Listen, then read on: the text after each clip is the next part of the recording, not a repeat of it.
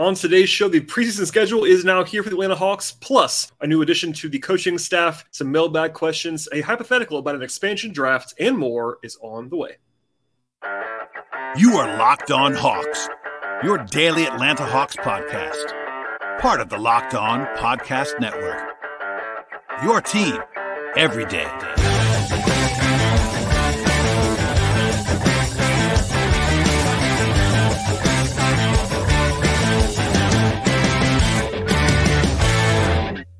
Hello, friends. Welcome to episode 1536 of the Locked on Hawks podcast. I am your host, Brad Rowland, coming to you on a Sunday evening into Monday. And today's show is brought to you by FanDuel Sportsbook, official sportsbook of the Locked On Podcast Network. Visit fanduel.com slash locked on right now to get started. Also, at the top of the podcast, I should tell you to make this podcast your first listen here at Locked on Hawks. Please, please, please subscribe and check us out anywhere you get your podcasts, places like Apple, and Spotify, as well as YouTube on the video side. And I should also plug last week's episodes. We had three shows on this feed last week, including two with Brian Schroeder on the 2024 NBA draft, and then a sort of a mailbag driven show at the end of last week on the latest with Pascal Siakam, Clint Capela, etc. Those are definitely still listenable right now, as well as a ton of content over the summer. I know that a lot of podcasts in the NBA space kind of go relatively dark in the summer, and uh, we do not do that on this podcast. We're not doing quite as many episodes here in the dead period, but generally speaking, three episodes a week at least uh, across the entire summer, which is busy for sure. But we will be here. We also have a player capsule series still very relevant on the Hawks roster with Glenn Willis from earlier this summer. Um, all kinds of stuff on this podcast feed, summer league, draft, etc. And definitely, please, uh, we certainly encourage you to subscribe to this podcast as quickly as humanly possible. On today's show, not a ton going on in Hawksland, but still some news to get to, as well as some mailbag questions, including uh, stuff on the expansion draft, which has been sort of a popular topic in recent days. But first, the preseason schedule is now out for the Atlanta Hawks as it came out at the end of last week. Some backdrop here October 2nd is the first day the league actually allows players to formally report to training camp. So that's basically when real stuff can happen. You know, a lot of players will be in cities well before that. Some guys have been in Atlanta most of the summer, for instance, but that's when the NBA allows teams to actually formally begin their training camp. October 3rd is the date is the date that camp can actually officially open. So guys can report the day before that, like media days, October second or so. October third is the day that actually stuff can sort of formally happen in training camp. And October 5th is the first day that preseason games can happen. I should say again, can happen across the league. But the Hawks are waiting a little bit longer for theirs and also playing their first three games in the preseason at home, which is interesting in that they don't have to travel for a very long time. And as a reminder, if you missed it last year, of course, the Hawks went to Abu Dhabi last year, and because of that trip, they didn't play a single preseason game in the state of Georgia. Because of that trip, they actually did play in Birmingham. That was the closest uh, game that actually went to that one. A lot, a lot of Hawks fans did as well, but no home games last year in the exhibition slate. This year, they are uh, correcting that by having three in the city of Atlanta. The schedule is now as follows: Tuesday, October 10th, is the first time the Hawks will take the floor in a sanctioned NBA game as against Cleveland, 7:30 p.m. Eastern at State Farm Arena. And then two days later, on Thursday, October 12th, against Memphis, same time, 7:30 at State Farm. And then the third and final home game is actually not in State Farm Arena. It's actually at Gateway Center Arena down in College Park where the Skyhawks play, and that is Saturday, October 14th, a 3:30 afternoon matinee slot against the Pelicans. This game is in College Park, pretty, pretty much following a similar model to last year, where the Hawks played the Pelicans in that game in Birmingham, because New Orleans G League team is in Birmingham, and they're returning the favor and playing in the G League Arena down in College Park this time around. It's a lot smaller venue than the event than the uh, sort of arena stadium slash venue in Birmingham, but it'll be intimate should be a lot of fun, honestly, for an atmosphere game. I would be shocked if it wasn't sold out um, in a hurry. So if you're trying to get tickets to that, I would certainly recommend jumping on that when they are available. But anyway, should be a fun one in the afternoon there. Also, the first three games, all at home, will be broadcast by Bally Sports Southeast with Bob Rathbun, good friend of the podcast, as well as Dominique. And the Hawks Radio Network will have three of the games as well, the first two plus the first road game. So after that first three game s- schedule happens at home, the Hawks play their final two games on the road in the preseason. Monday, October 16th against Indiana. So basically, the Hawks play their first four games in seven days, which is pretty um, aggressive. Obviously, guys don't play their full workload, so not really a huge concern about workload stuff. Like you won't see Trae Young playing 35 minutes a game in the preseason, but still, that'll be interesting. And then they have three days off before wrapping up the preseason on October 20th in Philadelphia against the Sixers. By the way, that is the final day that the NBA allows for preseason games. It's October 20th. So the Hawks are going, they're starting later and going all the way to the very, very end of the allowable schedule in the preseason. Also, we'll see about TV stuff for road games. It's always a little bit of late arriving challenges, even for people like people like me to cover the team. Not always the easiest to find feeds of games that are happening that are not broadcast locally, but we'll see on that. And then uh, October 23rd, only two and a half, three days later, the Hawks have to set their roster as the entire the entire league does for opening night by October 23rd at 5 p.m. And then things kind of roll along from there. I got a couple questions about this, about why the Hawks are playing five games. Last year was more of an outlier that they played fewer games. Um, it's actually funny. When I first started covering the team 10 plus years ago, they were playing six, seven, eight games in the exhibition, exhibition schedule. So five is not out of the ordinary at all. It is more than they played last year because they didn't have the huge trip, but uh, no worries there. It's a pretty normal schedule. Three at home, two on the road, and then uh, there is the one sort of caveat and that the Hawks, once they leave town, on October 14th. They probably won't be back for you know at least 10 days because we don't know the schedule at this point, which, we, which we'll get into in a second. But uh, they won't be playing at home for you know 10 plus days in between preseason games and the actual regular season. So, as of today, as I'm recording this podcast on Sunday evening, August 13th, we still do not know exactly when the full regular season schedule will be coming out uh, across the NBA. I presume it's going to be later this week. That's where all the buzz is at this point in time, and all of the recent trends tell us that. Once the um, schedule starts leaking out in terms of like national TV games and opening night and Christmas, etc. Usually, only a few days after that is the full schedule release. But we do know that Tuesday afternoon, the 15th, is going to be the in-season tournament schedule announcement. So this is a new thing. If you've been under a rock the last couple of months, NBA's have this in-season tournament this year. The group stage games are happening in November, and as a reminder, the Hawks are in a, group with Philadelphia, Cleveland, Indiana, and Detroit. So we know which teams the Hawks will play, and then they will play two of those games on the road and two at home, but we don't know when or the order, etc. Uh, they're going to be taking place every Tuesday and Friday in November, other than Election Day. So we don't know just yet when those are going to be happening, but the Hawks will play the Sixers, Cavs, Pacers, and Pistons in group stage games sometime in November. We also know that the Hawks will not be playing on the first night of the season because that sort of leaked out in the last couple of days. Shams Charania, I believe, was the first one to report on both opening night and Christmas. Opening night's gonna be Tuesday, the 24th of October. Typical double doubleheader there. That's national TV and nothing else. It's Lakers Nuggets and then Suns Warriors. We don't know for sure that there's nothing else that night, but usually that's what happens. They have two games on opening night, and that is all. And then typically the majority of the league, not the whole league, but most of the league will open on that Wednesday after that, which will be the 25th. So we'll see. Uh, no surprise also here that the Hawks will not be playing on Christmas. I know Hawks fans always want to see that. Um, the Hawks are not, not, one of the 10 teams playing their five games. If you remember, the Hawks did have a Christmas game a couple years ago after the conference finals run. That's the only time in recent memory that's happened, though. This year's slate is Bucks Knicks, Sixers Heat, Celtics Lakers, Mavs Suns, and Warriors Nuggets. A lot of folks immediately in Hawks land were pointing out that the Hawks were better than the Mavs last season. I would agree with that, obviously. Um, but Dallas has, of course, two very famous players in Luka and Kyrie and that usually is what matters more. The TV draws. Also, nine of the ten teams this year, uh, sorry, from last year, uh, are going to be returning. So only one team is changing, and that's actually Miami replacing Memphis. So they're basically just running it back. And there are three teams: Memphis, Cleveland, and Sacramento that all won 48 games or more last year and did not get Christmas games. So I don't think the Hawks are going to be next on the list anyway. But there you go on that. And uh, those those two flagship days will not have any Hawk stuff. So enjoy Christmas. I, I, know we'll all be watching, including me, but it's probably a little bit easier for those of us covering the team not have to cover Christmas games, etc. But anyway, we'll have a podcast later on this week if the schedule does come out about what's going on there. We do know again in-season tournament stuff on Tuesday afternoon. It's an ESPN release, and we'll see from there. But busy times ahead. Schedule release is a little bit overrated in some respects, but it does does definitely allow people to make their plans. I know I'll be trying to go to a couple road trips this year, that kind of thing and we'll all have our pencils out when the schedule is announced later this week, hopefully, if you are a fan of the NBA. Okay, we'll have some more news and some mailbag questions in a moment, but first, a word from our sponsors on today's podcast. Today's show is brought to you by FanDuel. Football season is about to kick off. Of course, FanDuel is about giving you the chance to win all season long because right now, when you bet on the Super Bowl winner, you get bonus bets every time they win during the regular season. Just pick any team to win the Super Bowl. You get bonus bets for each and every victory that they have during the course of the year. Then you can use those bonus bets on point spreads and player props and over-unders and more. The FanDuel app is also safe and secure, and they have all kinds of betting angles across the sporting landscape that you might enjoy. They have the whole range of sports at FanDuel, NFL, of course, NBA, of course, college football, MLB, WNBA, college basketball, golf, tennis, soccer, auto racing, and much more. And there's no, no, better place in the entire world to find all the, all the football and basketball action than America's number one sports book. Visit fanduel.com slash locked on. That is fanduel.com slash locked on and start earning those bonus bets right now. Yes, right now. That is one more time, fanduel.com slash locked on. Check out FanDuel today.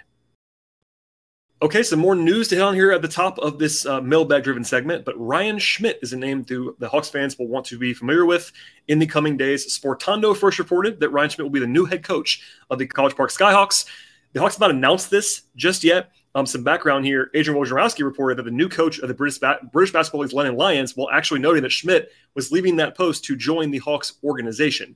He did not say what role, but then I confirmed over the weekend and reported that he is going to be the new head coach of College Park. That'll be announced at some time in the near future. He was only in the British League for one year, but he actually won Coach of the Year for London at that point in time. Part of it, and prior to that, I should say, he was with the Raptors organization for four years. So it is very normal, by the way, that the Hawks would go elsewhere with the G League head coaching job after the head coaching change at the top of the organization with Quin Snyder obviously nothing that I have to say about all about you know negative about Steve Gansey, who was the previous College Park head coach, but Quin brought in you know an entire full slate of assistants on the Atlanta side, so it makes sense that you would have a new College Park head coach. It's kind of an extension part of the appeal of having College Park down the street is that they can, they can kind of run similar stuff and have similar terminology and have that be kind of an organizational um, you know viewpoint to have from top to bottom and have College Park kind of be able in the business of developing your players. Is that's why it's there. So that makes sense. What the Hawks have not announced that just yet at this point in time, but it's going to be happening. Ryan Schmidt, new head coach of the College Park Skyhawks. Okay, a couple questions here at the end of the podcast. Not sure to the end. A couple of questions to hit on the rest of the podcast. Um, one comes from Roman, who says, I was looking at the odds and I have a question. Why are the Hawks such big favorites to make the playoffs, but the same books have 41.5 wins for the season? I don't quite get it, but I also think we make the playoffs this year. So, good question here from Roman. While I know not everyone is into betting, this actually has practical applications as well. So, don't just tune out if you're not a huge sports better. I am going to use FanDuel's numbers because FanDuel is, again, the official sportsbook partner of Locked On Podcast Network. As I said earlier this month on the show, FanDuel has the Hawks over under for season wins this year at 41 and a half. Basically, what that means is you can bet on whether they actually win more than that, which is 42 games or more, or less than that, 41 games or less, etc.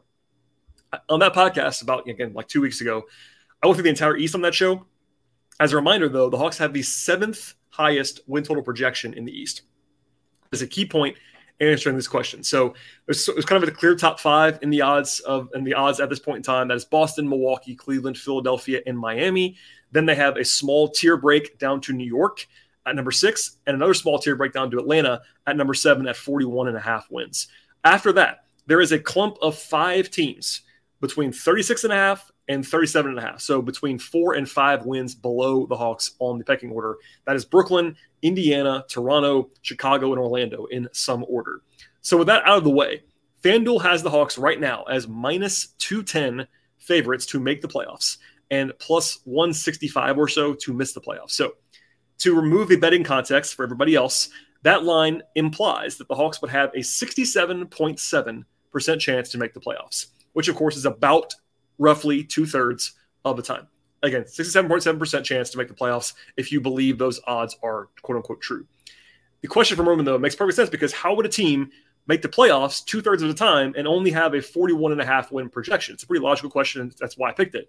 Um, the big thing is there is a real gap in these odds between Atlanta at seven and the five teams below them, almost to the point where the odds makers again have the Hawks kind of in their own mini tier at seven. I know that's not really impressive, and Hawks fans are not going to love that placement, and neither do I, honestly, at this point in time. I am currently higher on the Hawks than that than that win total would suggest, and we'll talk about that much more in the next six, seven, eight weeks. But if you just said, okay, assume the Hawks are the seventh best team, which I'm not even saying, but assume that for right now, their chances of making the eight team playoffs in the East, which what these odds are asking, are pretty solid because the same book, FanDuel, has five teams below them, at least four games below them in the standings. So I'm going to actively avoid the super nerdy gambling answer on the fact that these two teams are different, sort of, uh, sort of these two bets are different markets, playoffs versus win totals. There is a more gambling focused answer to this question. But anyway, the simple thing is that the Hawks are seen by these betting lines as pretty solidly better than the teams below them. Again, that's you know, Orlando and Toronto, et cetera. And this line is for the 18 playoffs, not the top six miss the play on sort of miss the play on tournament. So it'd be different if that was the case. Obviously, this is going to change in the near future. I will say this these kind of betting odds are going to shift along the way. Um, in, pre- in previous years, we've seen the Hawks win total go up and down, up and down. It hasn't moved in the last 10 days or so, but let's just say the Hawks make a trade for Siakam. It would go up almost certainly. Let's say the Hawks don't do anything. Somebody else makes a trade. It might affect, it might affect things. You get an injury in training camp or whatever. It can be moving. It can be fluid. But I said this on the show a couple weeks ago. I'll say it again now. I am going to have the Hawks well over that projection, barring anything different with, with regard to trades or injuries, etc. At this current moment, with no trades and with reasonable health, I would I would project the Hawks to be over that 41 and a half win mark. Uh, I, I, will hold off on an exact win total until the end of the off uh, in the offseason, but still I'll be over on that. And as of right now, I would lean toward the Hawks making the playoffs um, at that number or higher because yes, it's a, it's not a small number to have 67 percent chance to win make the playoffs. But the last two years, Hawks have been pretty unimpressive. They still made it. And let's just say they're the seven seed in the play-in tournament. You have to lose twice to get out. It's pretty uh, pretty favorable to make those 18, 18, 18, playoffs. So nothing is guaranteed by any means. But uh, to answer the question in full, that is the reason why the books have a little bit different um, incentives on that stuff. But um, you can win 42 games. And honestly, if the Hawks were to win 42 games, I would guess that's enough to make the playoffs. I wouldn't project that's the win total, but let's just say they win 41, 41 42 games. That's where they have been the last two years. That's probably enough at this point in the Eastern Conference, which makes it uh, a little bit more in, uh, sort of in, interesting to evaluate these numbers at this point in time. Okay, one more break on today's podcast, and we'll have some expansion draft talk at the end of the podcast. But first, one more break from our sponsors.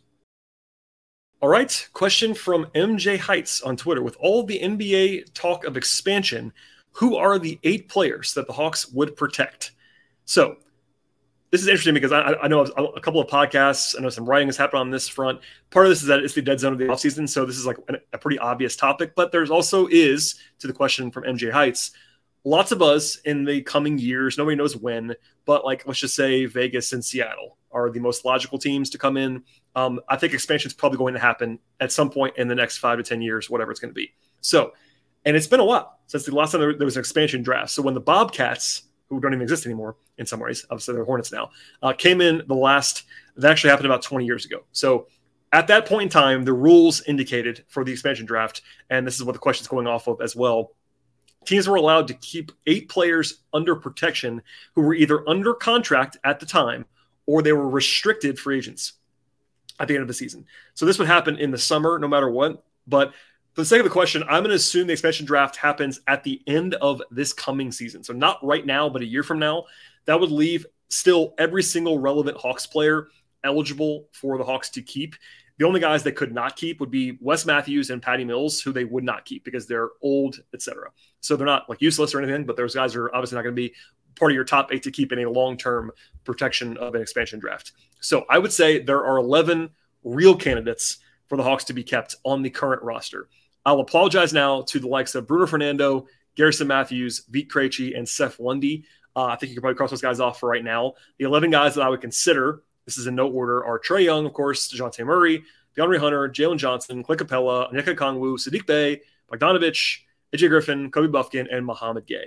So for me, what you basically be doing, in my mind, is trying to protect the eight guys that have the highest – value or the highest trade value even in some respects like the highest overall value both short term and long term because you need to you actually need to actually take in age and contract into account because you're protecting these guys from the market and you have to replace them if they get pulled off your roster.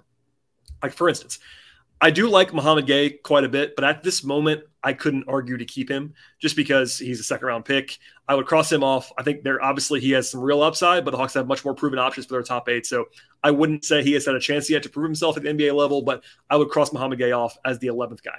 So that takes you down to 10 guys for eight spots. Uh, there are, I think, five or six.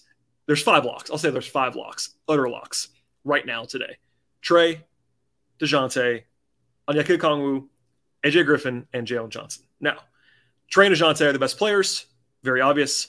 Okongwu would be a would be a free agent, but he's restricted. So he's qualifying here, but he's very young. I think he's already been proven to be a very, very good player, super high value guy, long term, versatile, talented, etc. Uh, AJ and Jalen are not proven on that level yet by any means. No matter what Hawks fans might be over their skis on, I think that there are some circles where Jalen is really overrated, and sometimes AJ is overrated or whatever crossover. But I think the futures are very bright for those guys. I think they're both, you know, importantly very young and importantly for this, very cheap. So those guys, I think, for, are five of the eight, pretty clearly, barring injury or something crazy in the next year. That leaves Hunter, Bey, Capela, Bogdanovich, and Bufkin for three spots. Now, the easy thing to do might be just to leave Bogdanovich and Capela unprotected. They're the oldest guys, although they're not super old. I'm guilty of this too. Like they're not actually very old, but they're old for the Hawks. And they're also the only core guys on the team that have probably peaked already and are on the way down. Everybody else on the roster is either in their prime or on the way up. Capela and Okongwu, pro, I'm sorry, Capela and Bogdanovich, I should say, are probably at least easing their way down from their absolute top form. So, on the other hand, I think that Hunter probably has the worst contract at the moment on the on the books for the Hawks right now. When you compare his proven production at this point, now that does not mean it has to stay that way. Hunter is crucially a lot younger than guys like Capela and Bogdanovich, and it's not a crazy contract. I've seen some you know, I, I, get it on Hunter. Like he's polarizing because of what I've talked about a number of times on this podcast. Like he's not proven to be the kind of guy that you extend at the number that they, that they gave him, but he also is a six eight forward who can defend and shoot, and there's some utility there. What he doesn't do is kind of maddening sometimes. What he does do is kind of you know intriguing sometimes, etc. But I'll say it's a shaky contract, but not a not a terrible one by any means. Um, Bogey is older than Hunter, but is number one a lot more proven to be a high level player than Hunter and also making a lot less money over the next few seasons than Hunter does. And also that deal that, that, that deal is going down, whereas Hunter's deal is going up in money each and every year. Um, Capela is obviously just a lot better than Hunter right now. I, I, I, understand that maybe some Hawks fans that don't like Capela would argue that. Um, there's an argument there. Capela has been a lot better than DeAndre Hunter to this point in their career. That could change this year.